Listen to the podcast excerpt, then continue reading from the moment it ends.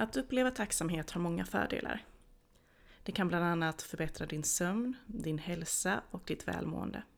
Samt ha en positiv påverkan på dina relationer och din självkänsla. Men för att du ska ta del av tacksamhetens fördelar räcker det inte med att bara lista upp saker du borde vara tacksam för. Utan du behöver ju verkligen uppleva tacksamheten. Därför kan det vara bra att träna dig själv på att uppleva tacksamhet. Så hur kan du nu då träna din förmåga att uppleva tacksamhet? Och om du har en familj, hur kan ni göra det tillsammans? Dagens övning kan du antingen göra själv eller tillsammans med familj eller vänner. Börja med att välja ut en skål eller en burk av något slag. Ställ skålen någonstans i hemmet där den syns ordentligt. Bredvid skålen lägger du fram en penna och även lite papper, gärna i form av små, små lappar. Varje gång du upplever något som du är tacksam för ska du skriva ner det på en av lapparna och vika ihop den och lägga den i skålen. Om du gör övningen tillsammans med din familj så ska du be dem göra samma sak. Försök att skriva minst en lapp per dag. Och du har nu skapat din skål av tacksamhet.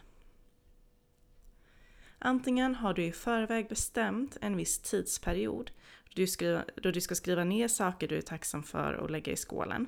Låt säga under en månad till exempel. När månaden är slut, då sätter du dig ner, antingen själv eller tillsammans med familjen, och läser upp lapparna. Detta för att påminna dig om det du har varit tacksam för. Detta blir då även som en slags bank av goda minnen som du får påminnas om. Men du behöver inte välja ut en tidsperiod, utan du kan även låta skålen stå framme och då kan du plocka upp lappar när du väl behöver det.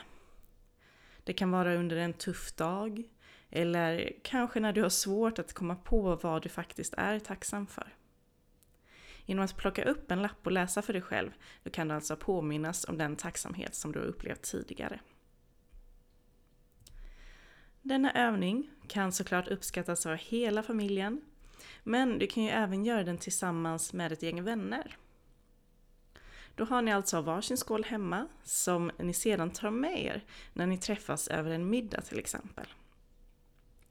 Låt då var och en för sig plocka upp en lapp som ni har skrivit och berätta om själva händelsen och vad det var som gjorde er så tacksamma.